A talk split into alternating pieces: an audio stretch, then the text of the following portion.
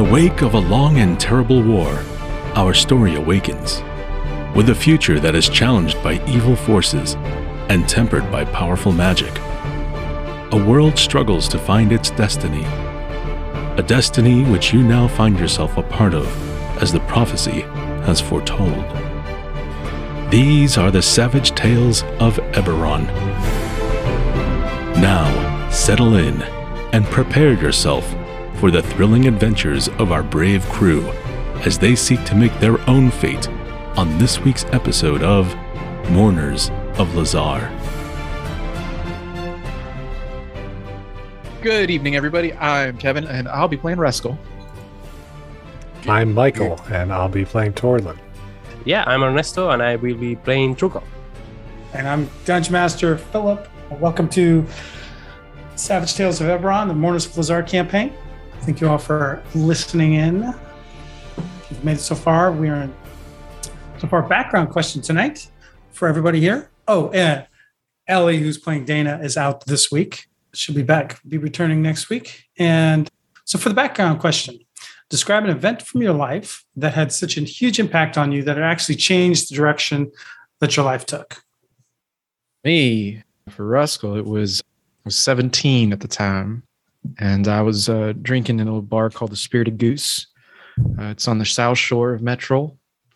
And uh, a couple of uh, blue jacketed Sky Knights come in. Don't know why, don't know what they were doing, but or didn't at least back then.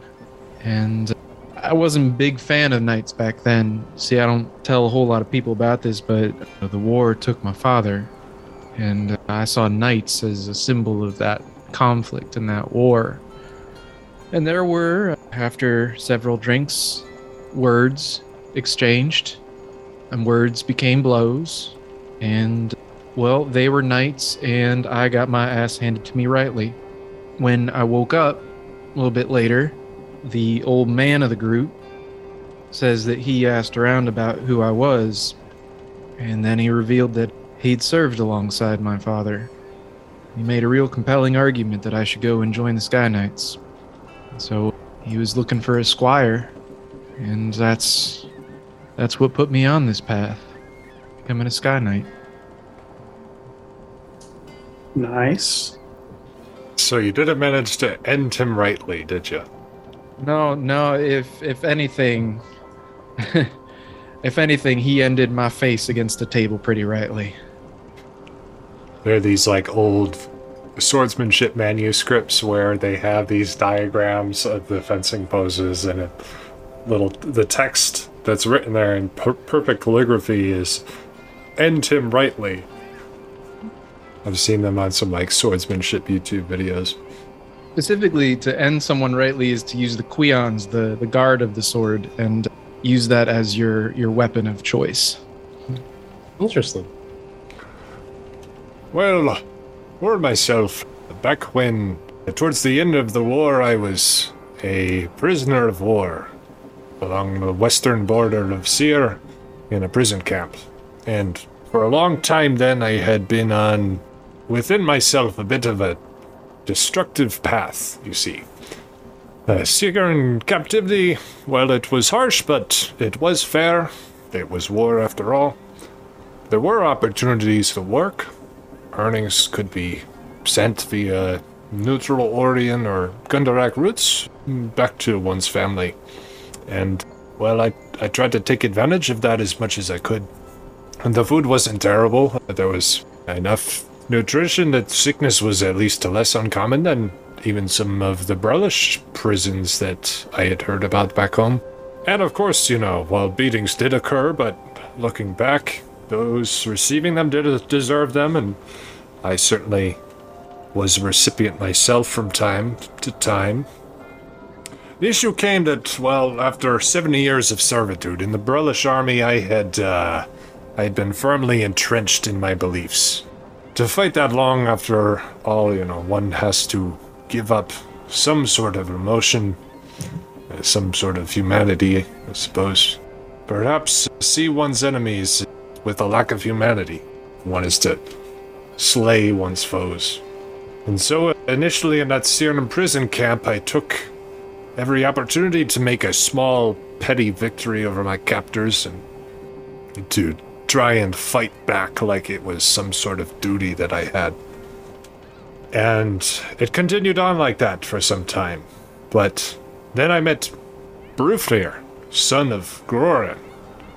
He was an old dwarven soothsayer, clanless but uh, accepted in many settlements in Breland. He had been on an Enskeldga, a journey to, like my Skeldga, but taken later in life. Well, when war came to him, and the Cyrans, the Cyrans mistook him for an arcanist instead of a bard. Brufnir showed me the pursuit of music.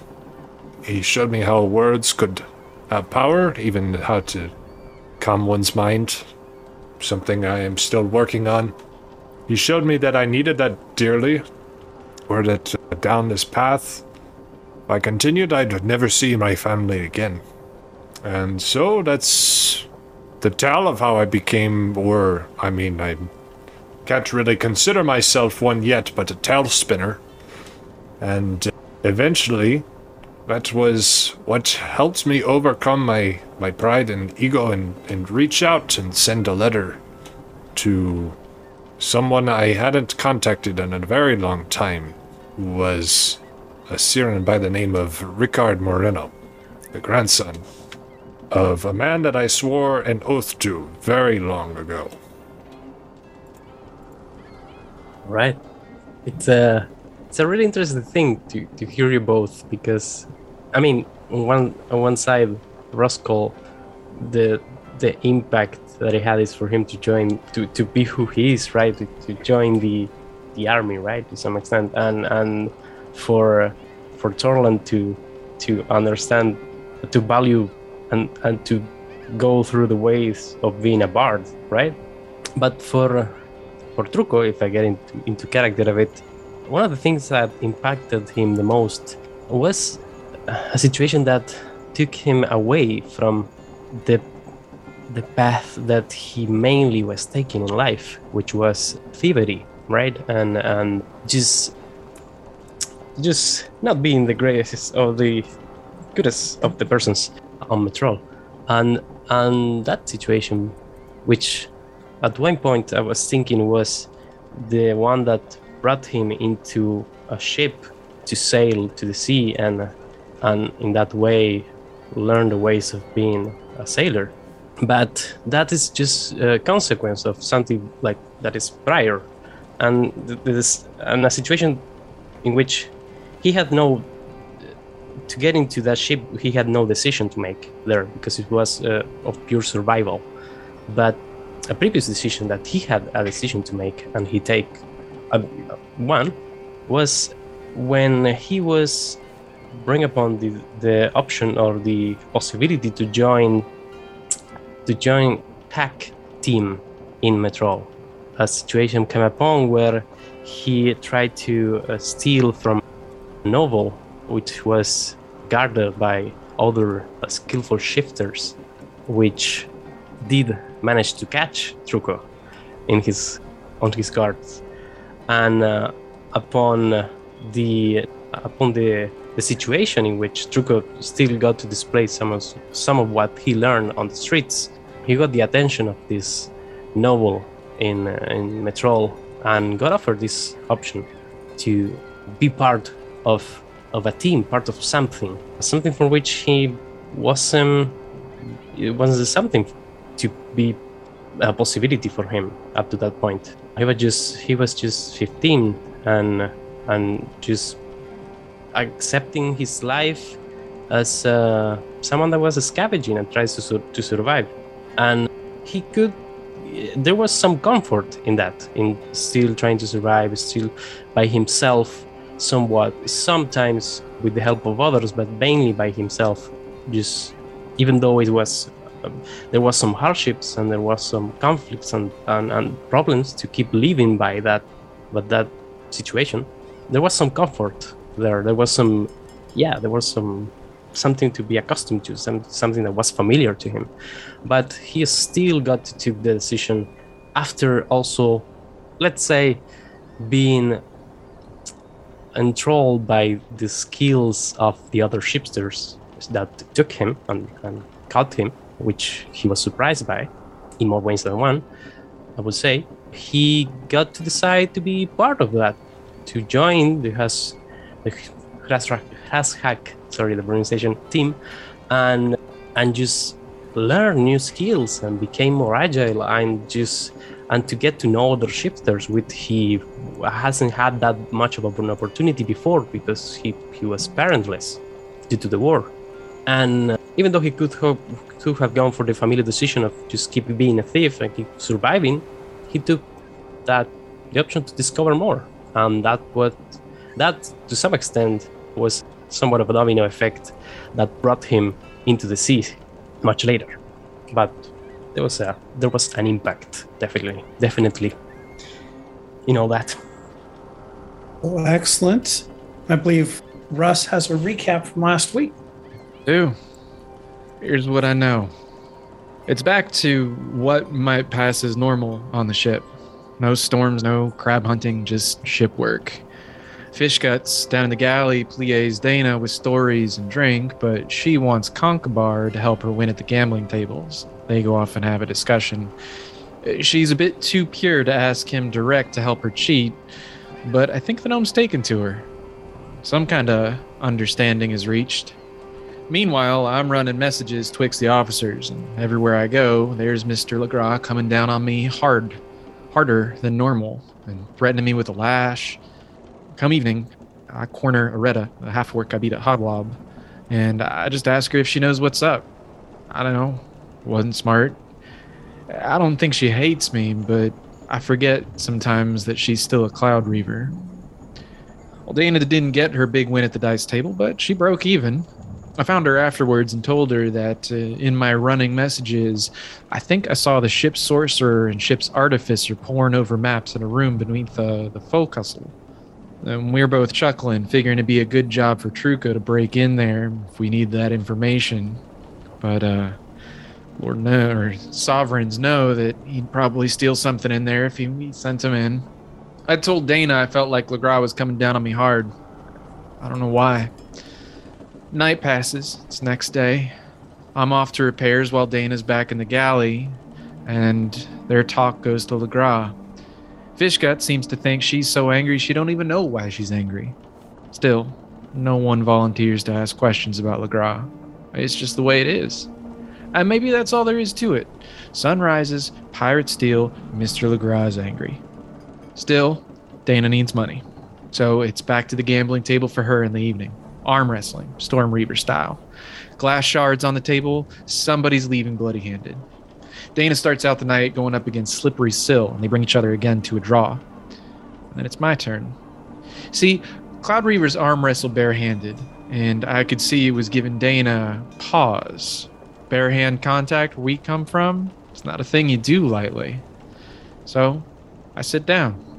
If someone's going to suffer that indignity, might as well not suffer it alone, far as I see it. Besides, woman like her don't gamble if she don't got something she needs to gain. Best I can give her is an honest shot, and I had some extra coin in my pocket. And once you know it, she puts my hand to the glass. Honest shot, honest win, can't ask for anything more. Fortunately, Miss Quinn's right there nearby. She patched me up what was needed. Dana, bless her soul, tried to give me the money back, but I refused. Then she asked me to walk with her instead. I was right, you know. She did have something she needed a Tago knife, a true Cyran artifact given to her by her commanding officer. I only chuckle because that's what happened to me too, but that's another story. It turns out that wasn't the only thing we had in common see, uh, Dana goes into this story about some battle on the Karn front back in 93. Things are going bad. There's undead coming out of the woods. There's fire. And then here come these hippogriff knights with a hot drop grab and go evac. This lieutenant of hers, the one gave her the knife, he's pinned down by a bone knight farther up in the front. Things are not looking good till some idiot knight pulls a rough dismount, drops off from the sky, falling off the back of their hippogriff, lands right on top of him, blocks the rest of the advance with a wall of flame. See, I knew that last part because I was there. I was that idiot. Anyways, Dana tells me it's this guy that I saved, give her this knife. Yeah, that tracks. She's a soup of emotion at this point and excuses herself. I wait for the rest of the crew to go to sleep, and, I want to head up to that map room, go look around, or at least outside of it. See, the, the door's locked, the handle's in a weird position, not like the way they got it during the day. Nah. No one sounds like they're inside, and nothing else screams trap quite like that. And look, I'm not risking my le- neck to get in there. That's all I need is to give Mr. Legras a reason to vent that building ire of hers. So I wave off. And next morning, right around roll call, call comes out. Sails on the horizon. And that's where we are. Somebody better put a uh, Ennio Morricone soundtrack on. Yes, please. I mean, I was like, please. See if those are royalty. we need free. more of. uh, We need like a spe- separate thing where like Russ just like tells a story of everything, you know, of- or Yeah. any story of any kind, with some Uh. cowboys background music. Do tumbleweeds exist in Emerald? Well, it's probably some whales breaching right at the time, right? Right, right, right. The you know, I'll I give you always imagine. I always imagine that's kind of like what what uh, living spells are like, because they're just like tumbleweeds, but evocation spells rolling throughout the Mournland. I, I give you a penny for that recap. You know, Yeah, especially, Thank you. well deserved. especially doing it all from first person. So, uh, something of note that is relevant now, since we have Truco and Torlin here, you know, and you all might have exchanged notes a little bit. All three of you notice that both Master Scourge and Mr. Lagra have, where they've been like unfriendly before, they're kind of becoming almost, I mean, they're becoming downright unpleasant towards all of you. Thank you for the reminder. I'll finish this thought. So you're all kind of experiencing, you know, particularly from Mr. Lagra. Mr. Lagra has, you know, for the past couple weeks, she doesn't involve herself much with the day to day kind of stuff. That's Master Scourge's bailiwick, right? But she has like, she seems to have spoken out sometimes towards towards you at various times during the day, being very critical and whatnot. So all three of you have noticed that. So it's not something that's exclusive to Russ. And before we go further with that, I was just reminded. So about glory, I, I mentioned this last session. I'll go over for you two. I mean, normally you get glory from telling tales of the stuff that you did, but you also get some kind of default glory for just certain actions and th- certain things that happen. And so far, you all have. I am letting you kind of collect some glory because you have done some things on the ship that are noteworthy that certainly is talked about amongst the crew and will likely be talked about when you get to shore. Right. First one was two events mainly I gave glory for. One was for the fight that you guys survived the second day when you got jumped, especially how much how how well you guys handled yourselves. It was kind of spoken about. And then the other main one was for saving Gifford Tibbs for that craziness of even trying to save somebody in a storm.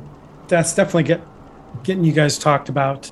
And then I was noticed, uh, reminded that I forget who it was, but somebody at the time played uh, an adventure card that like double, you know, increased the repute that you got from doing a good deed after that. So I made that double the glory that you would have gotten for saving Gifford Tibbs.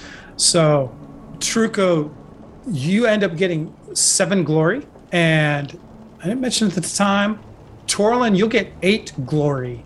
Right, you get an extra one for how crazy you were during that fight. I mean, you took down half the guys in just a crazy bloody rage. So everybody certainly talked about that fight, but they would have had more words when they speak about you. So if I haven't put that on your guys' character sheets, you can do that now. Where will be registering? Re- It's- registering that? Sorry. It's Or under the put it- first. It's under the traits section of the character sheet. Under additional stats, there's one that says glory. Oh, glory! I see it. Ah. Ah, seven. There you go. So I put that as eight. Yeah. Yeah, and you can remove that level of fatigue, Torlin. You got a couple Okey-dokey. nights sleep. I can't remember what it's from, but you've you've had uh, I think uh, Kevin's right. The drinking contest probably. and so yeah, there's there's sails on the horizon. everybody's thrown into continue to work because it's far off in the horizon, right? It will be some time before you can catch the ship. And you all know it's not that hard to tell. You you guys have gone off into you know the Lhazaar Sea, the Sea of Rage. You know, just kind of heading east towards Sarlona, looking for some prey. And so you guys are out in open sea, and and the seas get kind of rough during this time. And so what do we got here? Master Scourge just shouts shouts at you, Truco. He's just like, get on working the lines on the deck. And put your and put your back into it this time. I will. Don't you worry for me. I know. I know that you do. I know that you you're really warrior for me. Scourge. He he just like he was like turning to Russ. I give it him then a he stops and looks back at you, kind of puts his hand up, and he goes, "Just say a few more words. My whip's hungry tonight." I got that. Give him back and just go to Langward. He looks at you, Russ, and goes, "Go down below decks and start take care of some of the rats down there." Rat catching. I, uh, Darlin, work with John Jasudik and get some repairs going. Try and repair some of the damage from the last storm that we were in if we're to catch this ship. Aye, aye. And what about what sort of preparations will be underway for boarding action afterwards? If Is there should work to so be done later in the day? If there is, you'll be told when you need to know. Get to work, dwarf. So you all are sent off. You can see the captain's up on the quarter deck, kind of very intent and alive and, and active at this point, working with some of the officers up there. Before starting, I would like to, as uh, Ross is, uh, I don't know, catching all or getting all the supplies to then go to catch rats. I will approach to him and, hey, are you all right? Don't, I don't know if I was participant, but I believe you had a that uh, that arm wrestling match was quite interesting.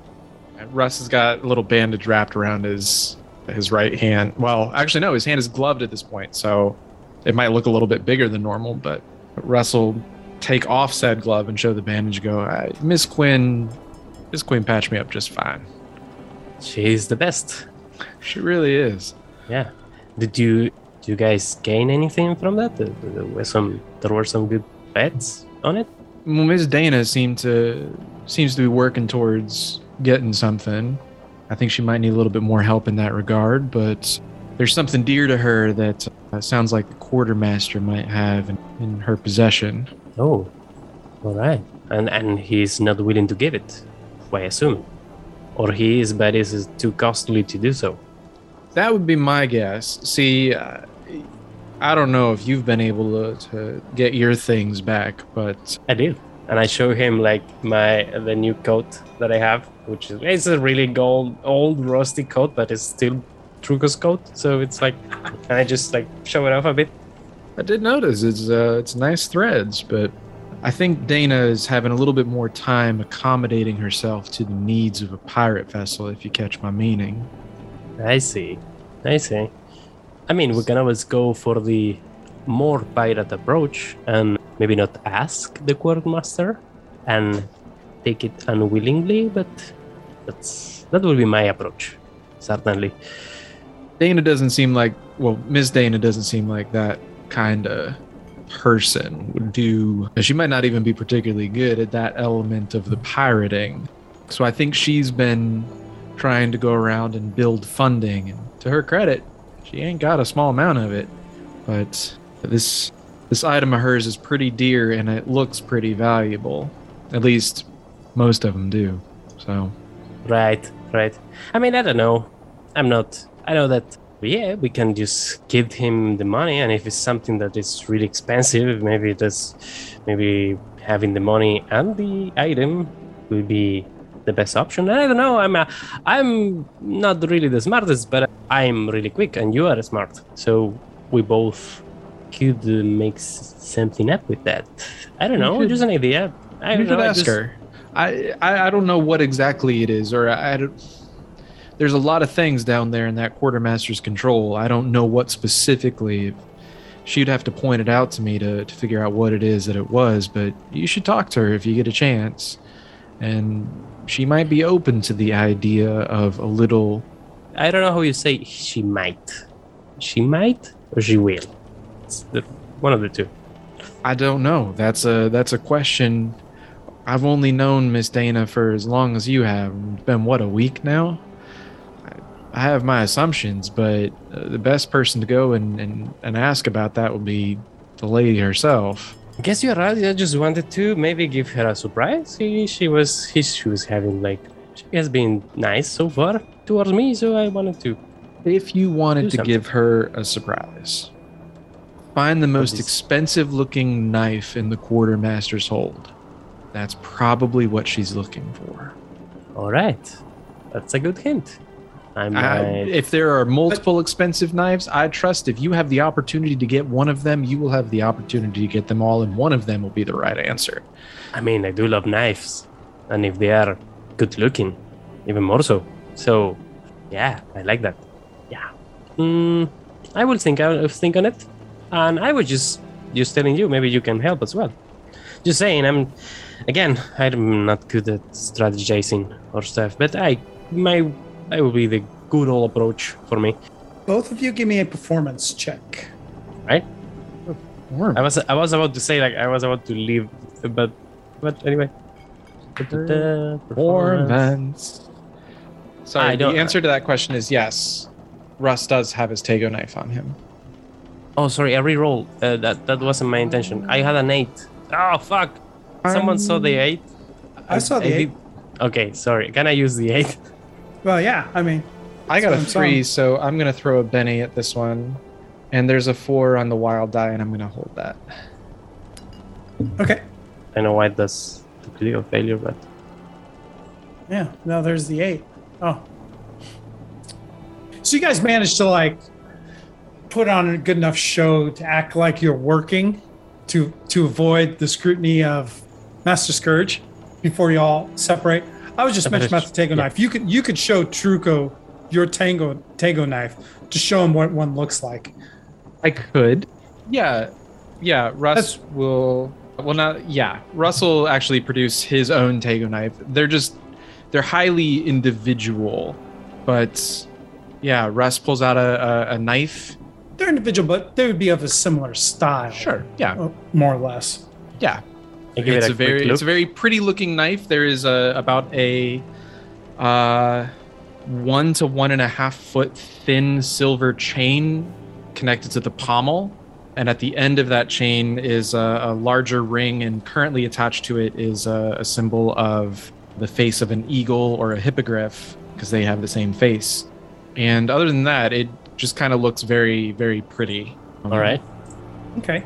Is there any particular? I saw your message. Is there any daytime action in particular anybody is interested in doing today? Just I'm working diligently. Okay. I am. I'm gonna sneak. And what do you what are you looking to? So you're Uh, looking to investigate an area of the. Uh, yes. Sneak, make a normal check for job's daily task, then make a stealth check to avoid detection, followed by a notice check to briefly explore one area of the ship. In my case, it would be to try to explore the quartermaster's place, given what I already know, which is that she takes a kind of a break at about 3 p.m. or something. I remember you telling me that based on a previous role that I did of notice, trying to notice in a pattern in her work shift, work shift, and trying Okay. to remembering that, try to sneak into the quartermaster place and try to search, of course, for the knife. Okay. And are you interested in taking any particular daytime action, Torlin? You're muted. I think what happens is he works diligently, but at some point during his shift or towards the tail end, Dana does come up to him and Dana tells him some information regarding Ruskell about Ruskell having in the past, you know, basically what happened last session, saving Maz and helping her out at the gambling table and that she isn't really entire why entirely sure why he did what he did with the ungloving of the hand and arm Okay. wrestling. Yeah. Uh, but he he's informed of that, and Ellie told me that that's what she wanted Dana to do. So, uh, so working diligently. Okay. And so everybody can give me Yeah, everybody can give me their checks for the day. Torlin, that'll be either athletics, boating, or repair. And we got Russ will either be stealth or survival. Truco looking for either athletics or boating, followed I- by vigor check. Okay, athletics 10 and vigor, vigor check 4. Okay. That's a raise in your duties and a success. What did Torlin get? Torlin has a six with a Okay. plus one. That's a success. What did Russ get? Just a second. Looking for survival or stealth. Um, Yeah, survival or I'm gonna stealth. say survival. It's probably yeah.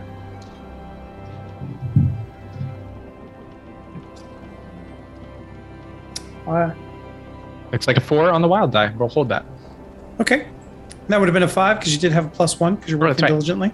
You are correct. All right. Truco, give me a stealth check. Alright. I'll check. That is an 8. Okay. So you managed to find a time. Uh, you've been on the ship enough and heard from Ellie talking enough about how much uh, Grok hangs out with fish guts and chats with fish guts that you're able to, you know, kind of later on in the afternoon sneak in towards the quartermasters in the quartermasters area while Grok is not there. So I th- think there you go. On the map if you're there. So what do you what are you looking to do? I mean there's the door that's that's there that's closed in this quartermaster section. She grok does not appear to be there Alright. as you're Uh, as you're sneaking in I will. Is there uh, a way to enter? Like, I'm guessing there. Uh, what I was imagining at the beginning, but I don't know if I'm right. Is that there was some kind of a stand, and and there was maybe a way to pass the stand, or if there is just a door and it's locked, I will try to pick up the lock to enter. uh you ch- you actually you go up and try the door and it's unlocked Maybe she isn't as good of a quartermaster as people might think. So I will, as I'm entering, I will try to go to the larger box or well i will say so you have an opportunity here to kind of steal through yeah. s- steal from one of the chests. Um, Right. if you're looking for her, there there is certainly the large chest and whatnot. But I will say, you would quite easily notice that when you got your stuff back, um, she actually took it out of a fairly. She didn't take it out of that nice chest. She took it out of. It was a locked chest, but it was you know a fairly nondescript, not you know. It, it's not one of the heavier duty looking chests when uh, you got your gear back from her. Okay, so I will approach that one. Okay. Sure, it, it is it is locked. You want to go ahead and uh, pick it? Yes. Uh, I have my thieves tools, thieves tools, or lockpicking tools. I don't know how to call it. Uh, thieves tools. There we go. The first one. I don't know if I get an advantage or is the straight roll of thievery. I, If, I'm if there's a modifier from the difficulty of the lock, that's not usually something I would say beforehand. Okay, so I straight roll and you tell me. Yeah, All right. I'll, I'll apply any modifiers. It's kind of like if there's penalties on your stealth check, I may not know, let you know because you're not going to know what they would are would be in True. a moment. I will keep that six. As you were Mm. thinking heavily. Yeah. Sure, Uh, I I am so tempted. Yeah, just just one. Just one Benny. Let's see what happens. I mean, what's the worst that could happen? What's the worst that could happen? Yeah. No, it's a five, so I would give the six. Okay, so you got a six. So you work it, and these locks aren't much different than the locks that you're given on the footlockers that you guys have, which is a which is a fairly cheap run of the mill lock, right? So there's not much problem picking this. Um, so you hear the the successful little snick of it kind of clicks, and you take it off and you open up the chest, and yeah, you wouldn't necessarily know the equipment from other people and stuff like that. But in here, you see various, you see little bundles of equipment. And kind of best way to describe it. Let's see, you you find it here. Uh, give me, give me notice check. Okay. That is, I'm rolling so well tonight. I don't know why. Uh, that's a 15. 15 on a Hey. notice check. So this, aces. this, All right. this little wooden locker kind of thing is only partially filled with stuff. There's some empty space in here, Right. right? So it's kind of Also, pretty easy. As, as a side note, I roll as I did a self roll of intelligence to see if I remember the shape or the form of the knife, and I roll a 10. So Okay. I was I was running really well. That go on. So there, so there's not a ton in here, so it's easy to kind of like quickly sift through everything and see. You do see somebody's like kind of like s- standard gear of some stuff. You see there's a bunch of different flasks. You know, one flask looks like it has you know some some greenish liquid in it. That's kind of three flasks seems it's kind of got some greenish liquid that's oh. bubbling slightly. There's six flasks that are they're not they're you can't see them, but they're labeled alchemist fire. There's there's a bunch of sets of thieves tools, interestingly enough, in here, but you already have your set. There's this battered iron box that's in here. There's and there seems to be a couple bundles of people gear, and you kind of shift them real quick. And 15 notice check. You you find a Tego knife very easily.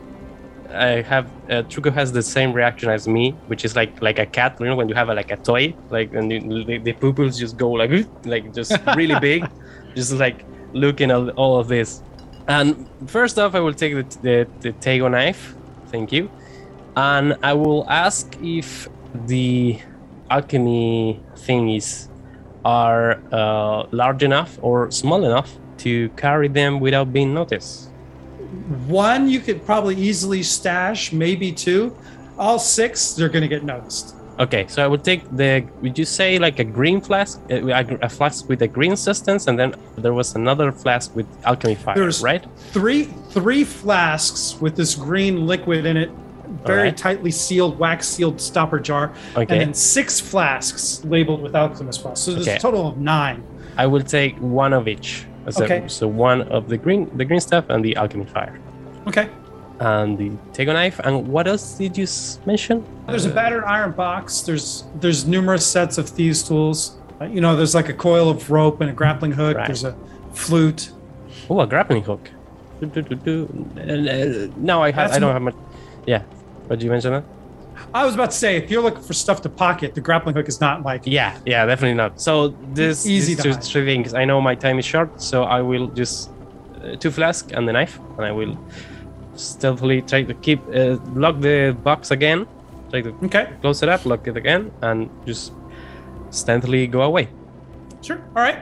So, Torlin, we'll certainly say at some point in time, you're working on down in the storage deck doing some repairs with Jaundiced Sudak, who's been he is he, he is being miserably petty with you and just bitter. He he is certainly one of the guys that Yes, yes, I heard you the first time. and he's being nasty. But there, you find a certain point in time after Dana comes uh, and speaks, finds you out, speaks to you a little bit. uh, There's a point in time where, where Russ is down here as well, catching catching rats. So you both you find yourself both down here. Can someone link me the crew document real quick? So Torlin goes and, and approaches Roos. And so we're in the bilge? No, not down in the bilge. You're down in where Albert is, the cargo hold. Oh, okay, the cargo hold. All right, so i i searching for uh, planks in need of repair, I suppose, or or patching on the sealant. Uh, Torlin comes over to where Roos is while he's working, and mm, Dana told me about what you did yesterday, helping with that handshake thing. I I admit I'd never really understood the the culture behind that but I wanted to thank you on her behalf. You don't have to thank me. If he, if She won her money fair and square. Well, I mean, you're the Cyran as well. You don't exactly know Dana very well. Isn't it a strange thing to be shaking her hand, if my understanding of the custom is correct? Skin Yeah. to skin contact? Bare hand to bare hand is it's normally reserved for trusted friends, associates, confidants. And well, I mean, there's four of us Cyrans on this ship. and, uh, You're right, I don't know y'all very well, but So why'd you do it then? because it looked like she needed something. I don't know, but it was obviously something that was weighing on her mind, and figure if we're gonna all walk through this in indignity, might as well do it together. Look, there there wasn't that much to it. It was it's a it's a silly tradition from a people who were hundreds, thousands of miles away from, most of whom buried beneath whatever the hell happened whatever in Khyber happened that day. No, you're right. I mean, it's important to carry on those those traditions then. And these people aren't that. They don't know that. So, Well, it is some comfort, of some comfort to me, I suppose. You and Truco, I, I have been a little bit reticent to trust you so willy nilly. I know that Dana, I'm not sure if she trusts you, but it seems like with this, if she doesn't now, she soon will. I seem you've met dwarves before. handful. Do you know much about us? Well, I'm- they trained our Air Corps, uh, so worked with them a few times. Ah, the Gorodin? I think they might have been uh, either that or certainly ancestors, relatives, descendants of Gorodine. But everybody knows some of the best air combatant flyers come from the Mror Holds. Well, that's good. I just wanted to make sure that your uh, basis of comparison for most dwarves isn't these cloud reavers. Most of us are a lot more careful with what bonds we make and even more careful about keeping them. We wouldn't just stab a brother in the back over a pouch of sovereigns like some of these cloud reavers. I try not to look too much at at what race anybody is. It's like you said, it's more about the company you keep. And Cloud Reaver Dwarf is a Cloud Reaver Dwarf, and Mror Hold Dwarf is Mror Hold. Aye, it's probably a better way of looking at it. It's like we're Cyran, and we don't like touching bare hands. It's not something you're going to find in Breland or Aundair or Karrnath. Their definition of bare hand probably involves mostly bones. I guess what I'm trying to circle around to is that well, it's not usually easy for me to to trust someone, but I find myself in need of trust. It's to be hard to find on this ship, so you kind of got to latch on to the first thing that you get. Uh, look, I I'm just gonna come right out and say it. I want I want you on our side. I'm going to watch your back, and I expect that you'll watch my back. Best I can, Is that a fair assumption? certainly. That's good. You should know this, though. If I place my trust in you, mm, you are still, as of yet, still a bit of a stranger to me. I expect, I hope that maybe that'll change in the future, but just don't ever, ever turn on me or my family. That means Dana. If you did, if you do, well, you better have killed me first. Because if I survive, it won't just be me who comes calling on that feud. Right? It'll be my remaining son, Dulth, when he learns of the betrayal, and he'll carry on that quarrel. Even if you perish before that debt is settled. And if you have any children, that feud will carry on to them. You see what I'm saying? I do. I'm just wondering if I need like a a, a list of. Well, I'm basically.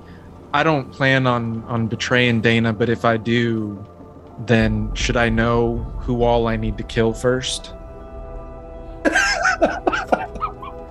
That's a reasonable question. That's a reasonable question. I'll I'll let you think about that one because that might. It sounds like that might take a little bit of time. So you don't have to answer that now. There's no plans to betray Dana currently at the moment. Don't try and make a fool of me, boy. I have no. I have seen you in combat. I have no intention. I've already been made fool of plenty times on this ship. We're both, any one of us could turn on each other, put a word in Mr. Lagra's ear, and that would be the end of it. We're good. We're I good. get the sense you're not about to, and I know I'm not. Oh, no, no.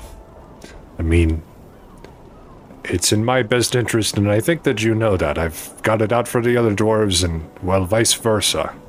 I don't know if even turning you or Truco or Dana and It wouldn't serve anyone. It And- wouldn't serve any of us. It wouldn't. So here's the thing. Uh, now that we've got that little little subject out of the way, I find myself needing to unburden myself about uh, something that has happened and something that I'm concerned about. I've seen the way that the officers are looking at us, and I wonder if I wouldn't be benefited from having somebody else who uh, knows what I've done and can help look out for signs of the tide turning on me. That dwarf Narwhal, it was me who threw him over the rail into the sea. Oh, I wish you hadn't told me that. But you did. I did. I'm worried now that Mr. Lagra suspects me, and I might need your help if if that turns out there are more signs of that being the case. I might need your help throwing off suspicion. I'm no liar. I mean, I did once, but I'm not real good at it. If I'm being honest. I, I mean, I'm not gonna tell anybody. I have no reason to, but I, I think I see what you're saying and what you're asking for. And listen, Legras coming down on all of us. I thought it was just me. I don't really understand this not lying to pirates thing. Must be must be something that I don't know. It is strange. It's it's not that I won't. It's just that I'm not good at it. Ah, fair enough. I mean, I'll it. I don't think any. No one has mentioned narwhal since uh, your beautiful elegy dirge. I don't know uh, what specifically you'd call it, but I don't know if that's a, a shipboard custom. You just don't talk about the the, the past and, and drowned that way. But I don't even know if that's that's really what Legras is angry about. She just seems to be angry, and everyone I've talked to about it seems to just think that that's just the way she might be. You might be safe. You might be covered. Well, I'll keep an eye out for you and you keep an eye out for me. Deal? That sounds like a plan. And scene? So, well, I'm giving you guys bennies for that. Yeah. Um, Thank you. a beautiful elegy. I'm like, that wasn't beautiful. and I did give I gave Russ an extra Benny. I forget the first comment because then it was overshadowed by the. So how many people am I going to have to kill? yeah. I mean, if you guys want to pick apart Torlin and, and my, you know, playing of him, you'll have a field day. no, that, that was great. So later towards the afternoon, the sky is uh, darkening. The seas are becoming quite rough. The sails that you guys have followed have gotten closer, but not that close. Truco and Torlin can give me notice checks. Ah, okay. Yeah, I, I can't. I can't keep up with with Kevin. He's he's way smarter than me. A notice check. Let's see. 11 for Truco. That is a four. I'll keep it. Yeah, you uh Torlin, you don't get to spend that much time up above decks during the day. I mean, there's a couple things that you're doing. Well, first off, you know, it's kind of like when you come back to John Sudak, who's who, as far as anybody can tell, is mute because she doesn't talk at all, right? But when she you come back, you just see her. She's kind of like leering at you with this kind of menacing smile, and then just kind of like turns aside. But at one point, when you do get back up to decks, you can tell that the officers are. Can I like I don't I don't really know what to say and you haven't really done a conversation or anything, but like can I get some sort of sense about what this uh, character is on about? She obviously knows something more than I do. Give me another notice check. Or like talk to her and try and make her slip up a notice. Six. Um, I mean, she's a little hard to read because she she doesn't ever speak. You haven't heard her speak at all since you've been on the ship, but she's got like you've never gotten the sense that she's she's liked you at all, especially from the the, the beating that second day that you guys delivered with her. She has been unfriendly to you, downright hostile much of the time. I think Torlin would be actually probably a little bit intimidated by the the mute, like Yeah, giving him this glare, this- like a knowing. Yeah, you definitely get the sense that she's like, like plotting may not be the right word, but she she's she seems to have like something up her sleeve with you, which you have no idea what it is necessarily, right? But you also do know, I'd say you've probably been enough on the ship completed a couple notice checks there that she is, she seems to be on Master Scourge's good side. Yeah, but you know, uh, uh, when you're up on deck, you notice that the officers are kind of agitated. You know, there seems to be some high intensity up on the quarter deck. Master Scourge is a bit more pent up and spiteful. Truco, you've been up on the deck most of the day, kind of seeing, you know, hearing a bit more interaction with the captain, everything like that, despite, you know, going to work and all that kind of mm-hmm. stuff. That the captain definitely seems very agitated that they're with the, the turning of the weather and that you guys aren't catching up to the ship quick enough. The captain seems to be very upset, kind of afraid that maybe the weather might turn and the prey's going to get away. Right. And, you know, as a result, Master Scourge has been like on you quite a bit during the day to, you know, provide as much sail as possible.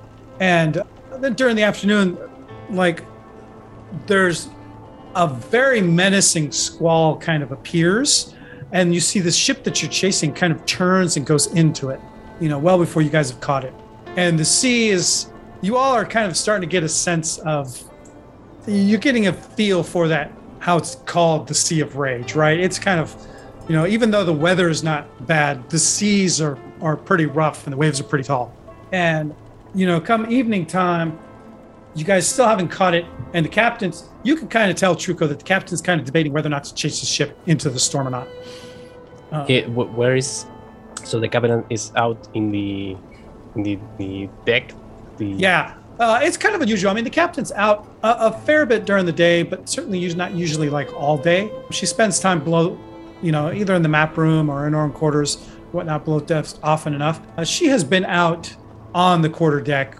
either piloting the ship herself or involved in stuff pretty much all day. And you can tell that there's some discussion going on with the officers whether they should continue to give chase or not.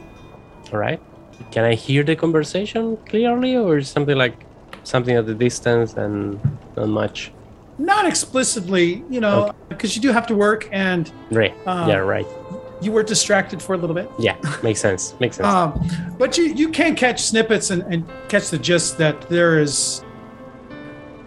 You almost got three raises, or two raises. You almost got two raises. No, you did get two raises. No, you got one raise. Oh, it's 11. Sorry. I mean, you've, you've caught a little bit that there's some concern about the existing damage to the ship and the damage happened in the previous storm from, you know, three or four days, ago, as well as just the, the weather in the shipper general. And give me another notice notice check.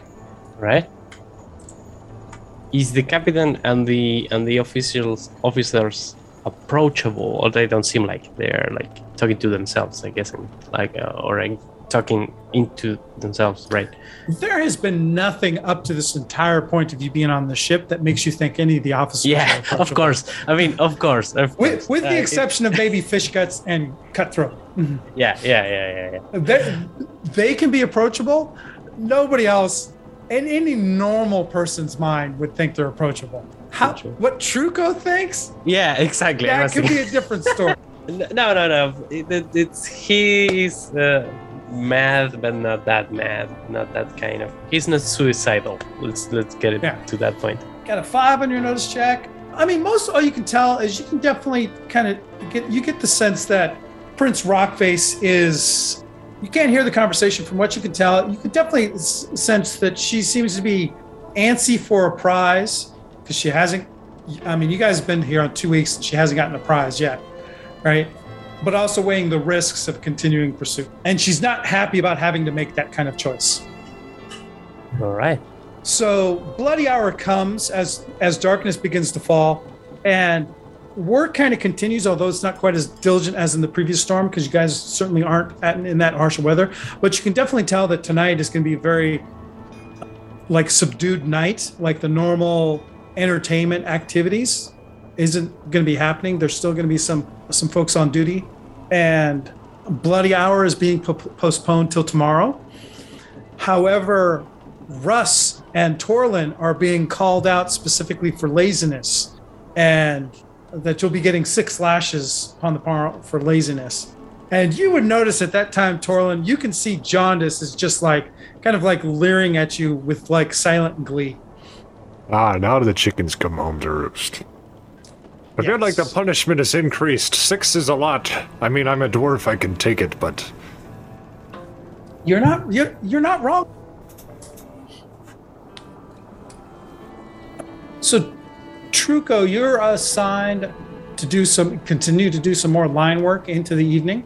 And Russ, you're assigned to do some rope work. Russ and Torlin, you're both kind of assigned to do some rope work during the evening. If, if I find a moment in the in the bloody hour, I will go to my little bo- my, like the box that it has my belongings, and I will just keep the the three things that I got. Uh, Okay. The knife, the and the two flasks. But bloody hour is a debt to be paid. Is that right? Yep, for tonight it is. Is there anything you guys are going to try and do for this evening? I think you're muted there, Russ. No, not tonight. Okay. Not for Truco.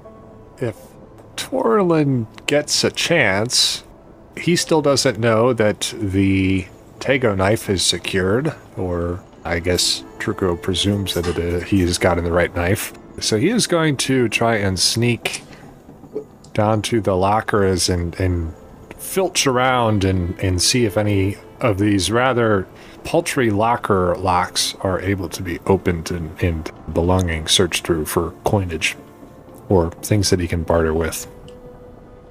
Sure. Okay. Give me a stealth check. I mean, unless unless you guys decide that you're including Torlin in the plan, but that's up to you. You you mean in the plan of getting the the knife? Uh, yeah, because you can just say that like you told Torlin that that happened off screen if you want. Anyways, I gotta Benny Uh, this. It's too late. yeah, I'm no, making the rolls. No, no, no. Yes, I was mentioning. It. Yeah, yeah. J- just to clarify, yeah, uh, Truco didn't mention that he got the knife, neither to Russ, n- nor Dana, nor Tormund yet. Very good. Uh, so that's a four on the stealth. Okay. Uh, four on the stealth. Yeah. I mean, that's probably a. a I'm thinking that's a good benchmark because you guys are in enough conversation with each other, and there's certainly usually during the evening there's enough time. I think it's probably a good benchmark to be more of like what information aren't you sharing with each other? Sure. makes more sense. Like in this case, that you wouldn't have told anybody that she stole a knife. And then is it? It calls for a notice plus one, No, that's or is it a thievery? you're looking to steal something, aren't you? I'm looking looking through these footlockers that have been described as being not so secure. Yeah, hoping that I get a bonus because So you're you're looking to go into the fairly quartermasters. under untrained. No, no, the the crew footlockers, The crew? Yeah. like the ones we Sure. have. yeah. So you find an opportunity to kind of like duck duck beneath decks when and, and kind of go to a far side where nobody's at. You know, during the daytime, they're all kind of like shoved.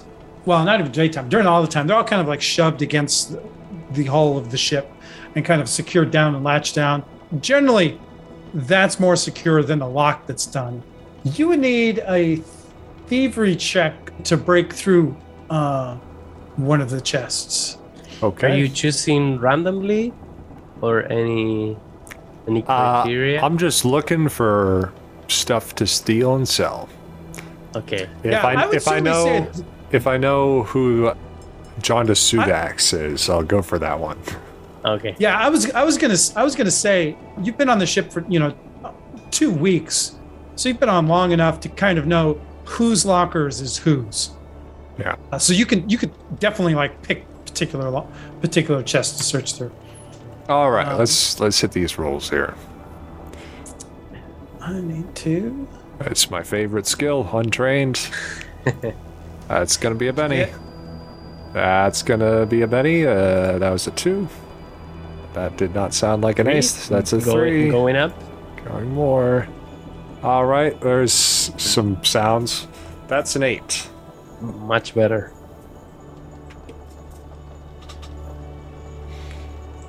Where's my? Okay, there, Tomorrow, when I come in with the money to buy the knife, where's the Tego knife? Um, so gonna success with the raise. It takes you a little bit, you know. You were especially because you you don't have thieves' tools, do you? No, no, probably Uh, not. I, I will say at least like you know from your work today doing the repairs, you got a couple nails. And you know you're you're working at these locks because they're not yeah, he would have planned this out or been thinking about they're it. not anything special, right? You break into John Dis- John Sudak's locker, and private roll. Man, I need some less stock lock on that untrained roll. Took four bennies. I'm looking for something here. I have a whole bunch of camping gear in my inventory, but nothing for actual RPG adventuring. if we go backpacking, I'm good. Okay, here we go. It's a lot of dice. That's a 54. Thank God it was a nice. D100. DM's rolling unknown dice. Save us. That's 54, 9, 3. What is happening here? He's rolling out the sequence from Lost. Yeah, no, I'm just totaling it all up. So, in Jaundis's locker, you find 54 sovereigns, nine Galifars, a single agate, a couple hematites, and a vial of antitoxin. He will leave. He will just take the gold and the silver. He doesn't want anything that's identifiable. Okay. You can add uh, 54 sovereigns and uh, nine Galifars then. All right. Found a good locker to break into.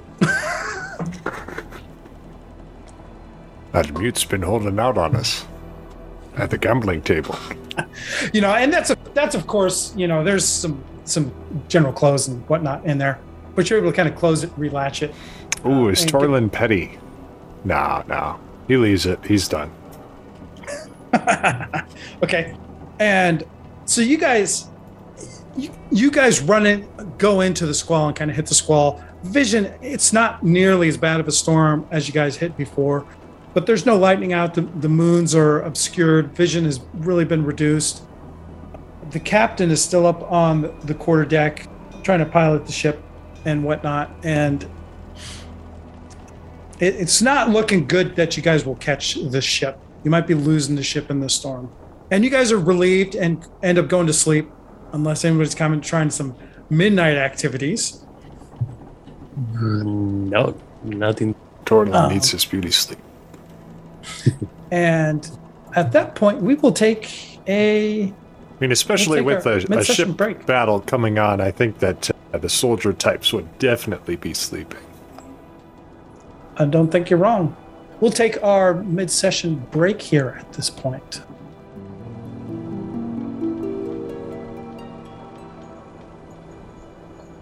so morning time comes you guys get up for your morning meals your morning hardtack you know meals kind of stretching it the sky is clear the seas are still somewhat rough but even though the skies are clear and there is no ship no sails in sight and you guys do seem to be heading in a different direction uh, back towards the Lhazaar rather than towards Sarlona Now, is this because of like wind changes, or is it just like, nope, we're gonna attack this way now, even though it doesn't make sense?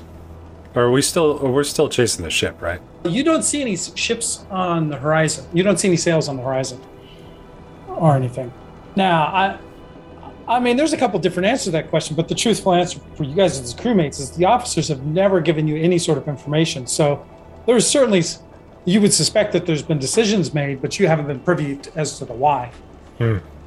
Well, you can still make Right. observations as to what's happening, though. Yeah, you can go ahead. Give me a give me a notice check. Uh, uh, So I guess the the question would be like, is is it consistent with like wind directions, or does something not quite add up? A sixteen. That many dice rolled. Oh my god. Yeah. Torlin has a connection with uh, Boldre here, So let's see what you would uh, notice and stuff like that. whatever the sovereign of the hunt is. That's a success with three raises. So I'd say you notice up on top of the ship, right? Up as you're going about, you know. So so the weather's cleared, but once you went to bed, uh, vision was very hard. You see, Prince Rockface is she's pretty sour this morning, kind of yelling at some of the officers, other officers. You notice actually that Master Scourge has a black eye, so you you kind of gather enough from, from what you hear and stuff that there was probably some that the ship was lost in the storm at night so the prey was the prey was lost, right? So it evaded the Cloud Reavers. Prince Rockface was seems very kind of antsy and upset. You get the impression from just you know what little snippets that you're hearing that um, being wintertime out here on the Sea of Rage, there's just not that many s- ships sailing it, and it's becoming too much of a risk being out here, especially with the ship damaged. So they're heading back to a bit calmer seas in the winter. And so you definitely get the sense that it's just largely more about just the praise been lost and frustration of the captain. All right. Things seems to be boiling here, even though we are in winter. In terms of tension, I would say. Just speaking out loud, like maybe in the like before getting up in the morning, or or just getting up in the deck and seeing the situation. Okay, so morning time comes and you three are gathered along with Kanakbar, Crimson Cog, and Sandara. and Master Scourge just looks at you. Master Scourge, you know, especially you notice this, Torlin. Master Scourge is kind of like a mixture of Torlin is just staring at the black eye, but he knows better than to speak up about it. Yeah, you notice that that Master Scourge is kind of like Master Scourge is definitely very kind of like angry and bitter at the same time. He's even he's a bit more sheepish towards the other officers. Kind of you definitely get the sense that the black eye might be more from some sort of rebuke or scolding that he got. He's kind of suffering that. And the effect comes after you, but he actually looks at you all and just says, You're in Master Crine's hands today. And Rarius Crine comes forward, who's this just big hulking brute of a female orc. You all know her, know her as the master gunner on the ship. And she just looks at you and goes, All right, you sorry sods. Time to turn you into some pirates. It's time to practice boarding today. Oh, exciting! And, just, and she just kind of looks at you and goes, Don't too ex- don't get too excited. You're probably Oh, all gonna fall into the, you'll fall into the sea and drown anyway. Sorry, Scourge. Yeah, yeah. Sorry, I don't want to get in the bad side of you today. And I just So grin at him. You will learn this exercise. You will take care of this. The important aspects of boarding is effective use of the grappling and climbing the lines. So you're to get onto the dinghy, sail out about 40 feet, and then each of you in turn are going to practice launching the rope, launching a grappling hook, grappling this ship, and then climb along the ship and get on here. Is that understood? Sounds like fun. Aye, aye, Captain. I'm not the captain. She kind of like sticks a, sticks a finger at you. I haven't had my cup of uh, grog yet. I don't know.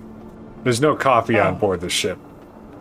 Torlin's just looking around and he's like thinking to himself, "Yeah, they've they haven't put any of the uh, cloud reavers among us. Seems a little suspect." Not necessarily. What you what you certainly notice is everybody here are all very new. Uh, are the new crew members on the Ah, ship. that yeah. They're a Uh, little you green. all- yeah, you are all green on the ship. So you guys go out into the dinghy, right? I'll load up, and you're being asked two at a time. Although we'll roll this all at once. Well, no, So you have you three, Crimson Cog, Conic Bar, and Sandara. So six of you. So two groups of three. We're going to be doing this as a dramatic task. Oh Right. yeah. So that'll like determine how successful you are and chuckling the grappling hook and and shimming on tying the then tying the line off onto the dinghy and then shimming along the rope to get back to the uh, storm reaver. Torlin Alright. actually has his own grappling hook in his inventory. How nice is Yeah, that? but is that something that you're carrying all the time though, being on the ship though? I mean, it's in his locker. Uh, Russ is Uh, gonna go up to Sandara and be like, "You got this. Just stay near me." She she kind of she she nods her head. That se- that would seem to imply that you're going to go with Sandara, huh? Yeah. What's old Conkabar looking like? I mean, he's. Torlin's probably caught on that he's probably the greenest, right? Give me a notice check. I don't know what sort of physical capability he has, but. I mean, he, he is a rigger, Okay. so he's got some skill climbing and whatnot and stuff like that. You have definitely kind of seen enough of, of Conic Bar to know that you you haven't had enough interaction with him to really kind of tell or ask directly, but you have kind of heard and sensed enough that he puts on a good show. He puts on airs of being a sailor and a pirate when you've seen enough from him to tell that he probably doesn't completely know everything he's doing. So there's definitely some lack of truth in what he is what he expresses about his capabilities. So other than that, you're actually not sure what his true capabilities are. But he's clearly hmm. hasn't been uh, he hasn't been on a ship like you guys have been on ships. Yeah, and Dana's probably mentioned their interchanges once or twice. Yeah. Since we are let's forget this part before I set up the dramatic task. We are uh, on groups, right? You mentioned that. Yeah, two groups of three.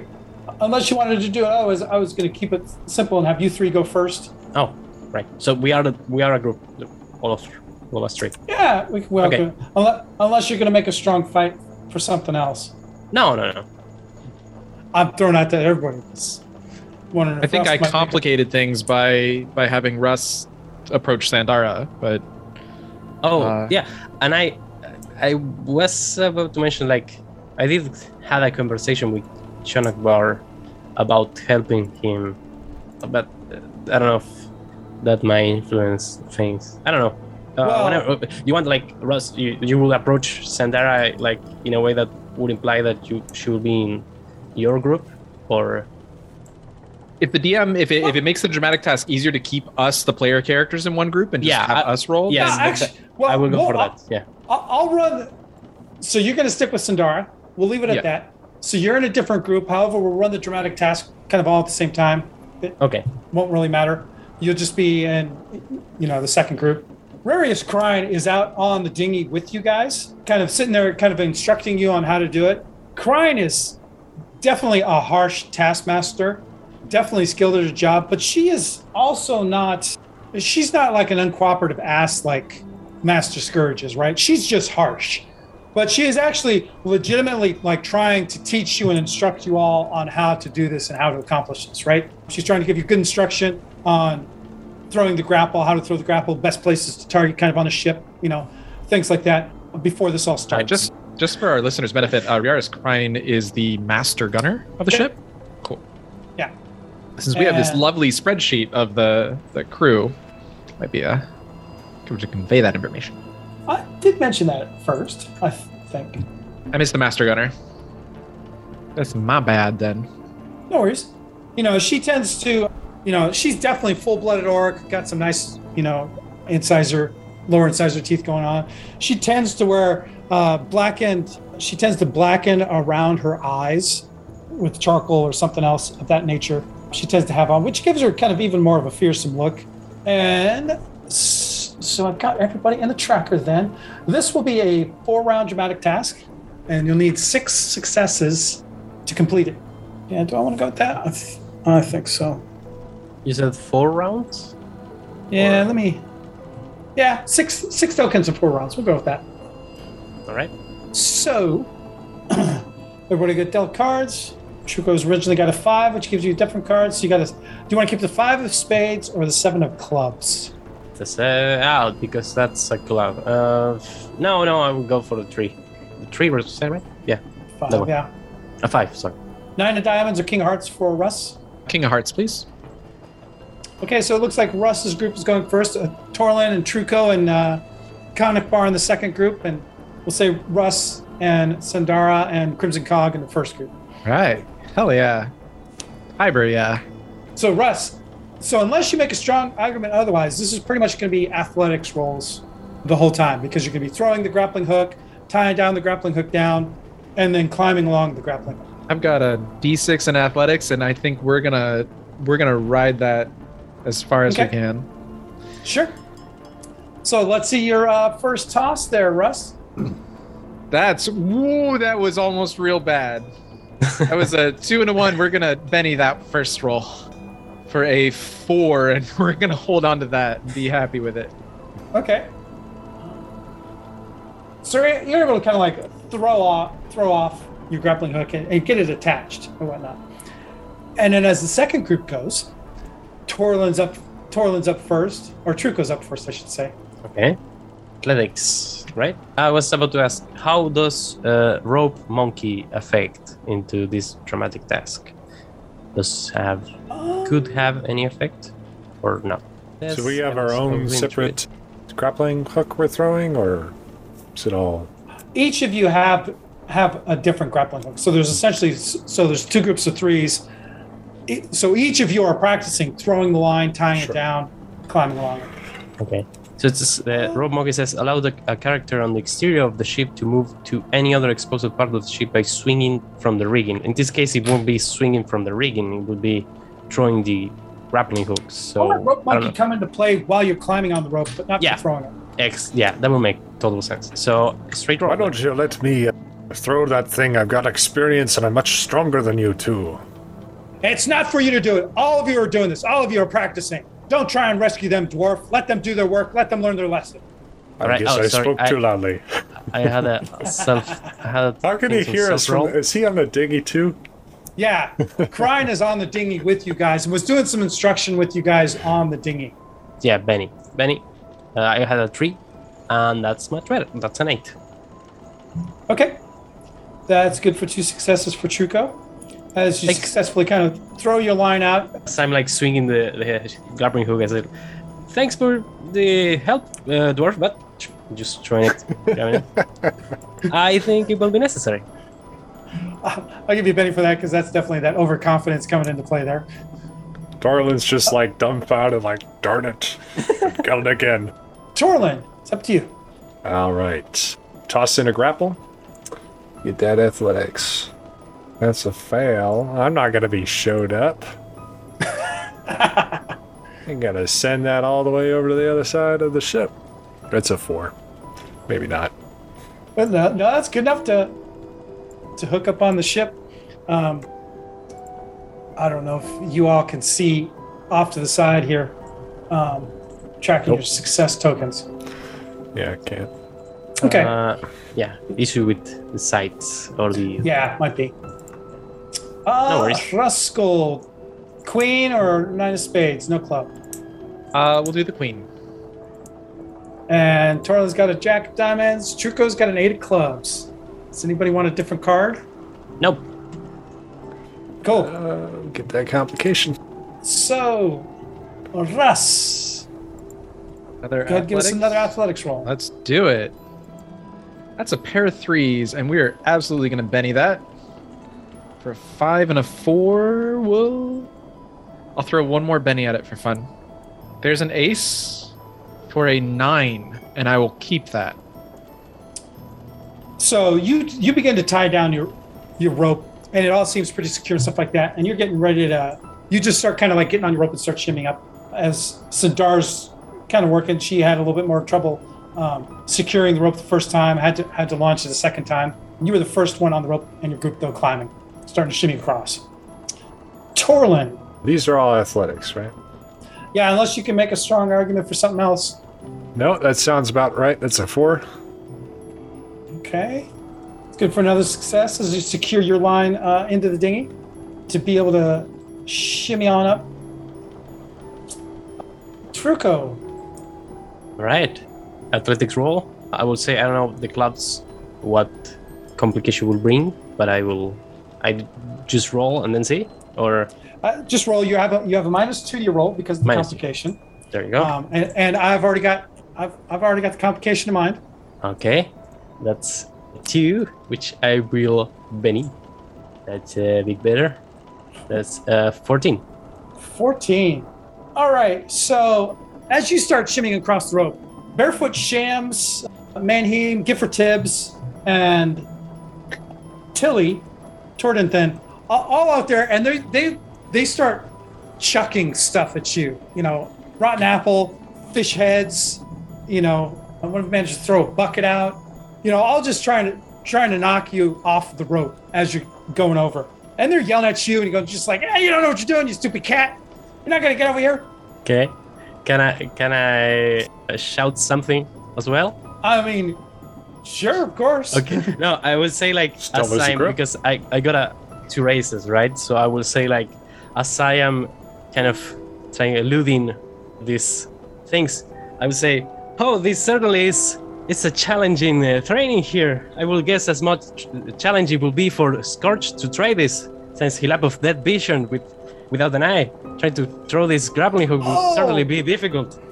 As I'm just going up the rope All right. Well, I'm just gonna have to. I don't know about the something. consequences of that. Oh But- no. Yeah, we're about to find I just out. I just wanted to say it. I'll give you a Benny for boldness. Then he comes with three lashes. yeah. No, Master Scourge won't hear about that. As you go up, Master Scourge comes to the gunnels and actually throws a knife at you. Um, misses as you're going because you're kind of hauling ass and stuff like that. Goes, you're gonna get some lashes for talking back. I know. Truco's got a jack of club. I'm guessing maybe I do love Master the Scourge is gonna be your man. complication for next round. yeah, it was nar- does narratively make sense. So I will keep that. Uh, Russ has either got a king of spades or an ace of spades. like the ace, sure. Why not? Yeah, both spades are both about the same. Yeah, yeah. Love these new cards from the Savage Pathfinder deck. But I was So so Russ- Savage Pathfinder deck. Yeah, Yeah, I, they're- we're, this These we're the cards from the Savage Pathfinder deck in Amazing. Yeah. I got nothing better to do, so we're gonna go with athletics. And that's an ace on my trait die. That's a second ace on the trait die for a 15, and we're gonna hold it. Huzzah. Nice. That's a success with two raises. So same thing actually happens to you with minus Master Scourge because at least at this point somebody's not talking back. Gosh, that's good for th- success with two raises. That gives you your three successes. So you just like get on the rope and you just boom, just start, you know, hand over hand and sliding yourself up and, and you do get hit with a couple a couple little things on your way up, but nothing hits you significantly that Oh, Russ is trained for down or anything. this. I, you know, uh, this is something similar to what Russ has done in Hippogriff training. Right. Yeah, makes sense. Cool. Sounds good. Yeah. But you got your six successes. So you have successfully shimmied back up to the deck and made it there just fine. What about because Russ was concerned about the others in his crew? What about the folks coming behind him? I was just wondering that myself. So Crimson Cog was your new group and a Sandara. Mm-hmm. I think Russ would be the first up because he's the soldier of the crew, and especially once it becomes clear there's going to be hurling of things, he's going to tank. Sadara is actually doing surprisingly well. Fantastic, good for her. Crimson Cog has already fallen into the water once, being hit by a fish head square on the face while it was going up.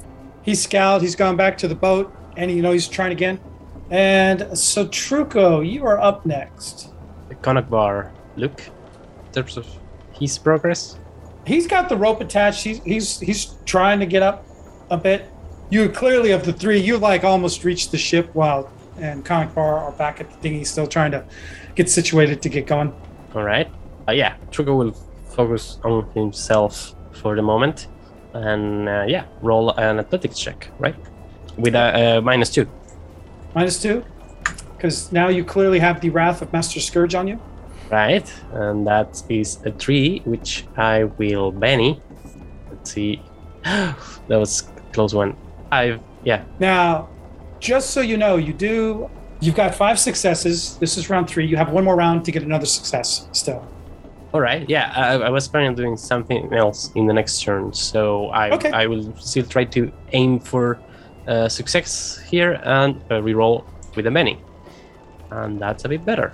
That's a five. That's five. That's good for your final success. You make it to the deck. Master Scourge already just like cuffs you in the air, and he just looks, and he's just like six lashes come bloody hour. I, I wink at him. if he And then can he see goes- me from Go and Torlin. Mm-hmm. Alrighty. Got no bennies left. And it's an 11. nice. Acing, that's good for uh, success with the raise. So you get up on the rope. You are, everybody's, they're throwing, you know, barefoot champs and Mannheim and Gifford Tibbs and, and, and Tilly. They're all, they're all chucking stuff at you. You've got a good grip though. Things are kind of bouncing off you. Nothing's dislodged you yet. I'll never forget this. I'll tell my sons and my sons' sons about this. You better all stop. And with that, you hear behind you uh, crying out, Don't you dare stop! Make them work for it! So for the next round, Russ, Ten of Hearts or Ace of Diamonds. Ace, please. And Truco's got the Ten of Diamonds and Seven of Spades for Torlin. No oh, jokers with all those cards drawn. Yeah. We, we got to be getting um, close. It's coming. Part of me is like, do I want to Benny this? This, this is the land, the last round. This is the last round. Okay. What are you going to be Couple trying to do this round, Russ? We're just finishing the. Cl- well, You've made it to deck. You're done. oh, okay. Then I have no. I have to support. Uh, Sindar is doing well. Crimson Cog is in has gone in the drink a couple times, or like once or twice, right? Yeah. Then I would like to support Crimson Cog. I doubt they would let me physically stop them from throwing stuff at him, even though Yeah, in a boarding action. Uh, It, it's clear that they have been instructed by Crine to do this. So I don't really know how a support action. I don't really know how Russ would support Crimson Cog here, other than uh, moral support. But that feels Yeah, kind you of could- hollow. But sure, let's uh, let's go for it. Russ has had a little bit more military training than I personally have, so maybe he can shout like the right thing, the hand over hand, or use your weight this way, something along those lines. What does that sound like? Sure, that sounds like persuasion. All right, let's go with the persuasion check. Or it could be intimidation. Either way, I got a ace on the wild die, which will bring us to a seven, and I'm happy with Nice. Okay. I think his intimidation is on the same dice, anyways. Really, yeah. Your encouragement actually helps Crimson Cog make it make it over up to the side. You can see he's we can also flavor it a little bit. Like you can tell Crimson Cog has his name Crimson because he gets so angry so often and his face turns red when he gets angry and whatnot. So of course his first spill into the drink, he's just like he's just cussing and yelling and swearing and stuff like that. And you shouting out some instructions and some calming words to him to help him kind of refocus and, and get out of his anger a little bit and get more to the task at hand. And he he makes it up to the dock and to the ship just just fine. Sandara, oh, oh. Sandara takes Sandara takes a bottle right to the face and ends up, you know, she ends up trying again, but you can tell she's she's bleeding profusely from her nose, and Feel real bad now. yeah, I have to say with that with that crit fail, she she actually fails on three separate attempts to to make it across, and Oh. Crine kind of gives up on her, and she she she's gonna get punished with six rope brashes during bloody hour. Oh, Uh, That is Would no you- good. Yeah, which you guys know, it's it's much lighter than And the Uh, lashes, the normal the ones. cat. Yeah, it's yeah, it's not a cat. It's actually just taking the a hefty part of the sealed end of rope and just kind of like lash lashing it on the back. So it's kind of more it's used more of like an admonishment and an embarrassment to people without necessarily really kind of hurting them. But you're gonna get some bruises. And so Truco, you are up next. Okay, who's the most lacking from the two of my group? Torlin still been struggling a little bit. More than Kanakbar? Help the gnome, he's smarter than me. Huh? There, there you heard it from Torlin. All right, all right. I know you can do it, uh, dwarf. I mean, you you I'll, certainly I'll are. give you a Benny for for that, you know, ho- I honorable imagine- action. Conic Yeah, Bar yeah. shouts back like, only by five inches, you know. Okay, so I'm I'm guessing from this situation we can't directly help, or can we? Is, is Uh, there was depends on- any? Now, everybody's been instructed by Crine that you're supposed to do this yourself, and All right. even if you go into the drink, you try it again because you are expected to make it from the dinghy Right. to the ship, you know, more or less unaided. So Truco Now- doesn't have military expertise, so he can give uh, that well designed shout that uh, Ross made, but he probably knows a bit about Konakbar. He knows maybe some of his desires, or maybe just projecting some of guys- desires into Konakbar. So he will say something like. You've worked together Yeah. a lot. and uh, he will say something like, "Hey, if you reach before the dwarf, I will give you money. I'll give you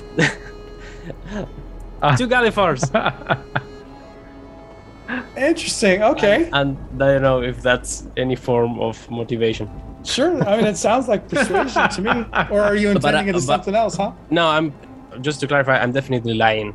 I mean, I won't give him the the, the money even if he wins. So I don't know if that counts as dece- as deception. He is as fickle as a cat. Whatever you want. No, there. I, I- I'd say it's still persuasion All right, you're, you're trying to encourage him to come over, even if it is a lie. right, right, right. Next you're gonna be telling him you're gonna fetch him some wine. Oh, that's quite nice. That's a ten. Ace on both dies. Total of 10. Cool. That's a, he's a plus two then. And Torlin. Mm-hmm. All right. I'm gonna shout back at Rarius. Hey, you should keep on screaming her head off if you pop a blood vessel. It might mix with that charcoal mascara you're wearing. It'll be an improvement. Are we smoking today? All right. That's a four on the athletics. Spicy session tonight, you know? Yeah, yeah, yeah. This is your last round, Torlin. You do need two successes here in order Oh. to succeed. That's why I was uh, shouting out equip so I could get a Benny. Let's see. I need think to I'll, go give, for I'll an you a ace. penny for it. It was pretty good. All right. The second one is still not good enough. I got one more Benny. Let's waste it. Exact same number, four and a three. Three Two fours. fours. Four, four, four, three. Jordan doesn't four, make three. it.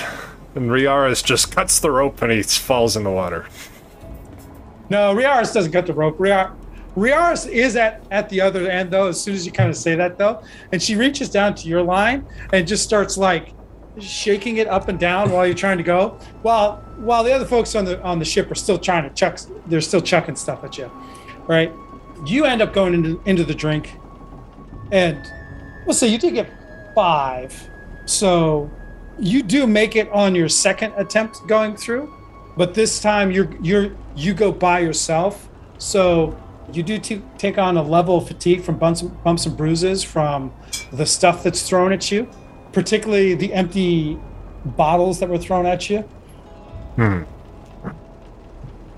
and That was a tough one. Six in three rounds? six and four rounds this Ah. was the fourth round Gotcha. yeah it was meant to be a little bit challenging but y'all kind of do it that kind of it was interesting that you asked the question earlier about the practice for boarding and stuff like that because and so evening time comes and all three of you are getting six lashes tonight uh, They're play hour. Does Back Ross some fatigue. get that as well? Yep, Russ got it for, Oh, for laziness for laziness. oh, talking because with we, Truco. we postponed the. or talking about the- Torlin. Oh my god. Yeah. yeah jaundiced jaundiced sudak apparently communicated Ratted us out. ratted you two out yeah everybody everybody make a straight vigor roll Not to worry, Rooskold. I've already paid him back. Preemptively. That's a four. For Wait, mm-hmm. bigger roll. Torlin fails with the three. An ace on the wild die for a seven. All right, Russ and and Truco. Truco's kind of beginning to learn how to take his beatings. He doesn't feel his back anymore. It's like to really like kill all the nerves. Torlin, Master Scourge man manages to like hit you, and just kind of like a couple of the spots that some of the things hit you in during the day's exercise. So they're staying extra special. So you take you take on a level of fatigue from bumps and bruises from the lashes. Hmm. And I think this came up last session. Didn't come up. Yeah, it came up last session. One of the things I realized that was available that I hadn't realized was available is healing checks can be made on bumps and bruises to take care of fatigue from The bumps fatigue? and bruises Oh. if there's if it's ends up as a success. Um, That's a nice feature there. yeah, we didn't didn't really realize that. I was re- rereading the rules and stuff and found that out. So certainly after you take your lashes, Torlin, Sandara does come up to you and she's just like, "Would you would you like me to take a look at that?" Kind of look like it uh, Did might have hurt Sandara extra special tonight. did, did Sandara also took the Anna, but that, those were like lighter lashes, or they weren't like yeah, they were they were rope lashes. She didn't get All beat right. with uh, uh, the lash. right? Her nose is a little bit skewed up though, and you know there's still some dried blood on her nose. Shouldn't you take care of yourself first? Or does it not work that way? I'll, I'll be fine. And we want to keep you healthy, you know, Sandar. You're the, you're the best of us. I, I appreciate that, but uh, would you care for me to, to look at that? I suppose so. Boom, double ace. Jesus. ace. Oh God. Total of a 16. Go Yeah, actually- Sandara. Hey, Yes. no death spiral. So I had uh, yeah. two levels of fatigue total there. Yeah, they're from two separate things, so I'm kind of deciding. Yeah, so she takes care of both both levels, just kind of like doing some some ointment kind of work and some kind of like uh, backdoor apothecary chiropractic work. You know, sticking her knee in your back and like twisting some arms and stuff like that, doing some weird stuff. But you come out of it feeling much better. And you know, of course, this evening, you know, after dinner time, ends up with some of the normal pirate entertainment that's happened seems to be regular on this ship. It's not as subdued as it was last night since the chase is now off. Is there anything in particular anybody wanted to do, both either uh, as a nighttime action or some RP interaction? Well, I think that Torlin probably goes and, you know, talks to the others and has been like, I've got all this money. Do we have enough? For what? Well, with he talks to Dana at least. I don't know. I guess he doesn't assume that uh, he's she's brought the others into this, but Oh man, this is messy. We might, we might just have to like flash back the scene because I have a feeling Dana's gonna get her knife back at this point. Well, we can make sure we can make sure not end this evening, so at least Truco has time to speak to Dana during Um, this yeah. evening. well, yeah, yeah. yeah. let's just or we can or we can say like Um, that happens before and, and, and let's just I don't know, flashback it whatever. for when Ellie's here or whatever. Right. Yeah. But I would certainly mention to the group, I mean, just the fact that the officers were quite in a weird state and, and the, the whole like frustration thing with the captain. And uh, yeah, what's up with that? It's quite. I mean, I don't know if how can benefit us in any way or form, given our maybe I mean, unless we're going to start a mutiny right now, I don't think it really changes things. I mean, morale seems to be pretty low, right? Right? Yes, but well, we're still aboard their ship. Yeah, that's true. I mean, I was I was hoping for some. I mean, that was that was quite an interesting idea actually to to chase and to maybe call and maybe fight that other ship, but it seems that we already lost it, right? I mean, at least in the morning, I I thought I thought we were keep chasing it, but It There's certainly nothing- doesn't nothing in the seem horizon. like this is the most fearsome pirate ship in all of the principalities. Yeah, right. Like I got saw something different back in the back in the bar. Like, hey, we have like the best pirates ever. We are like the most accomplishment. Yeah, I, I heard I mean- that uh, recruiting pitch too. I mean, Yeah, right. I mean, we, we were all recruited, right? I mean, I, I, oh I, no, they just blacked me out to with Huh? a blow to the back of the head in the alleyway. I don't know what you all got. really? Oh, really? Oh, that's that's. So I got a letter under my door. Yeah, I mean, I got a letter, and then like. It's like and- sounds and- like a nice vacation. Yeah, and I got an interview there. Like they were like asking me questions. Yeah, yeah. We, we Oh, have you- like Y'all are y'all are pulling my leg. Was it that that obvious? I mean, I, I think, I mean, I would love to. I mean, given the situation, the current situation, the, if we were making this up, they were absolutely lying to us. So, in terms of being a good pirate ship, again, I, I agree with you there, Torlin. I don't know. This, you have to wonder. Now, I'm not the biggest engineer or artificer in Eberron, but a ship of the repute of operating under the Prince Mika Rockface and operating without an elemental ring. Maybe there's something more to this ship that we don't know. I mean, she certainly is really beaten up in these recent storms. So, what else do you expect? I mean, if we don't get any place to stop and repair it, she won't give his his best, her best. I mean, it seems to be adding up to it not being a ship as fast as the Elemental Galleon to me. I don't know, like, Torlin would. Uh, we would all probably be able to make a comparison to previous ships we've been on with how fast it is at this point.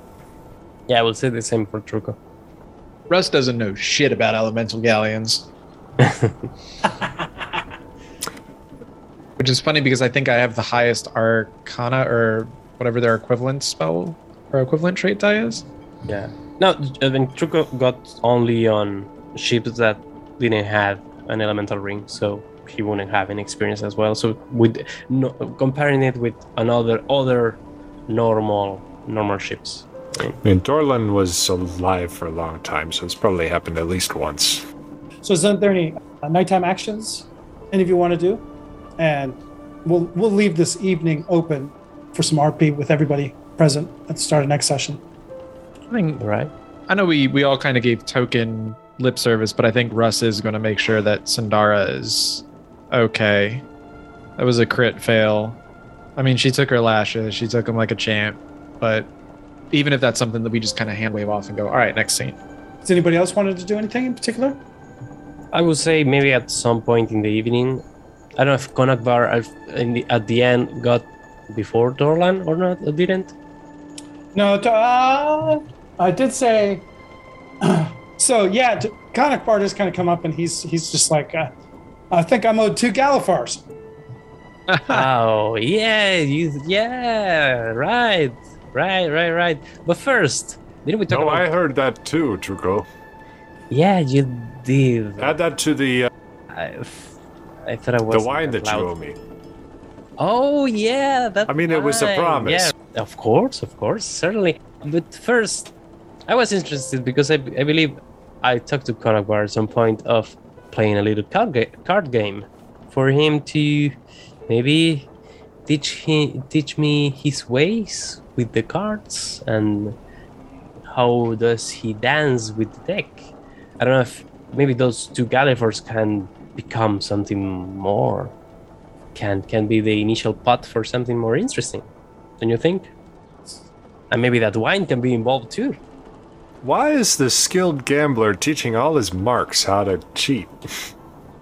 I, uh, I didn't hear Konakbar say yes. That's what I know. so Konakbar, with, with kind of like the twinkle in his eyes, eh, he's just like, I'm not going to teach you my tricks, but I'm happy to take take your money from you. that's one way to do it So you want to do some gambling tonight? yes Okay. You sit down. and We'll say uh, cards is going on tonight.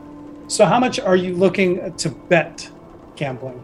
i would say let's say uh, three Galifars. Okay. Initi- Make initial it- i don't know if, if that's like an initial bet or I, it's like No. all that i'm betting Yeah, just to keep kind of things moving. all right concise yes It's yes just like- sorry It's just Uh, like a through a total for the whole evening right, session. so you're going to be be betting five. a total of. okay a total Whatever. of five five Galifars. Okay, go ahead and make your gambling roll. All right. Can I, in the gam, uh, that will be a gambling roll. Okay. If I would say like I will do some sleight of hand. Oh, you want to do some cheating? Yes. Yeah, that's a that's a thing. And let me see. I turned to Ruskul and just. Dina tells me that uh, if you want Konakbar to play with the kid gloves on, well, you have to be a female. Okay, so in cheating, you get to add plus two to your roll. Oh, in gambling? Yes. All right. I am not training gambling, weirdly enough, because Truco is not good at gambling, but other things. So that would be a plus two. So that would be a straight four, I guess. In the D4, I mean in the untrained. You- J- Still add the plus two and just roll your untrained. Yeah, yeah, I will do that. And that is a four. I'm Guessing it's the last roll of the night, so I will re-roll it with a Benny. And that's uh, three, so I will keep the four. Okay. Oh, at the eight in gambling. That bastard. Konakbar rolls six at first. I spent a Benny. Gets a three. He spent another Benny. He's upset because you didn't give him. You lied to him. Didn't give. Didn't give him his money. Still a six. I probably will at the end. Um, so it's actually Arzak, the hobgoblin, that actually takes the most during the evening by by a significant margin. You do, however, you make I'm gonna roll three. Arz Arzak gets ten. So you actually you don't do horrible, but you do make three Galifars off the I make? gambling for the evening. Yeah. Oh, nice. Also, during I don't know if I can do that right now, but I guess in that um, I, lost the opportunity. But to kind of focus on Konakbar play of hands, if there is anything, anything tricky, anything suspicious, Uh, go ahead and make a notice roll. all right? And that's a five. You didn't see him doing anything untoward. You didn't see him cheating. So if he was, he was certainly as good at as you are or better. All right. Did Torlin or Russ want to do anything for their nighttime action? I don't have anything on my mind. No, I'm good. Okay. Well, with that then, I will, um, will just say I, I, I would toss uh, the three. I was yeah I was uh, the, the three Galifars that I won. I will give it to Konakbar to say thanks for playing. Okay. Give me a uh, persuasion check. Persuasion, where you are. There. That is uh, nine. There. Nine total, huh? Okay.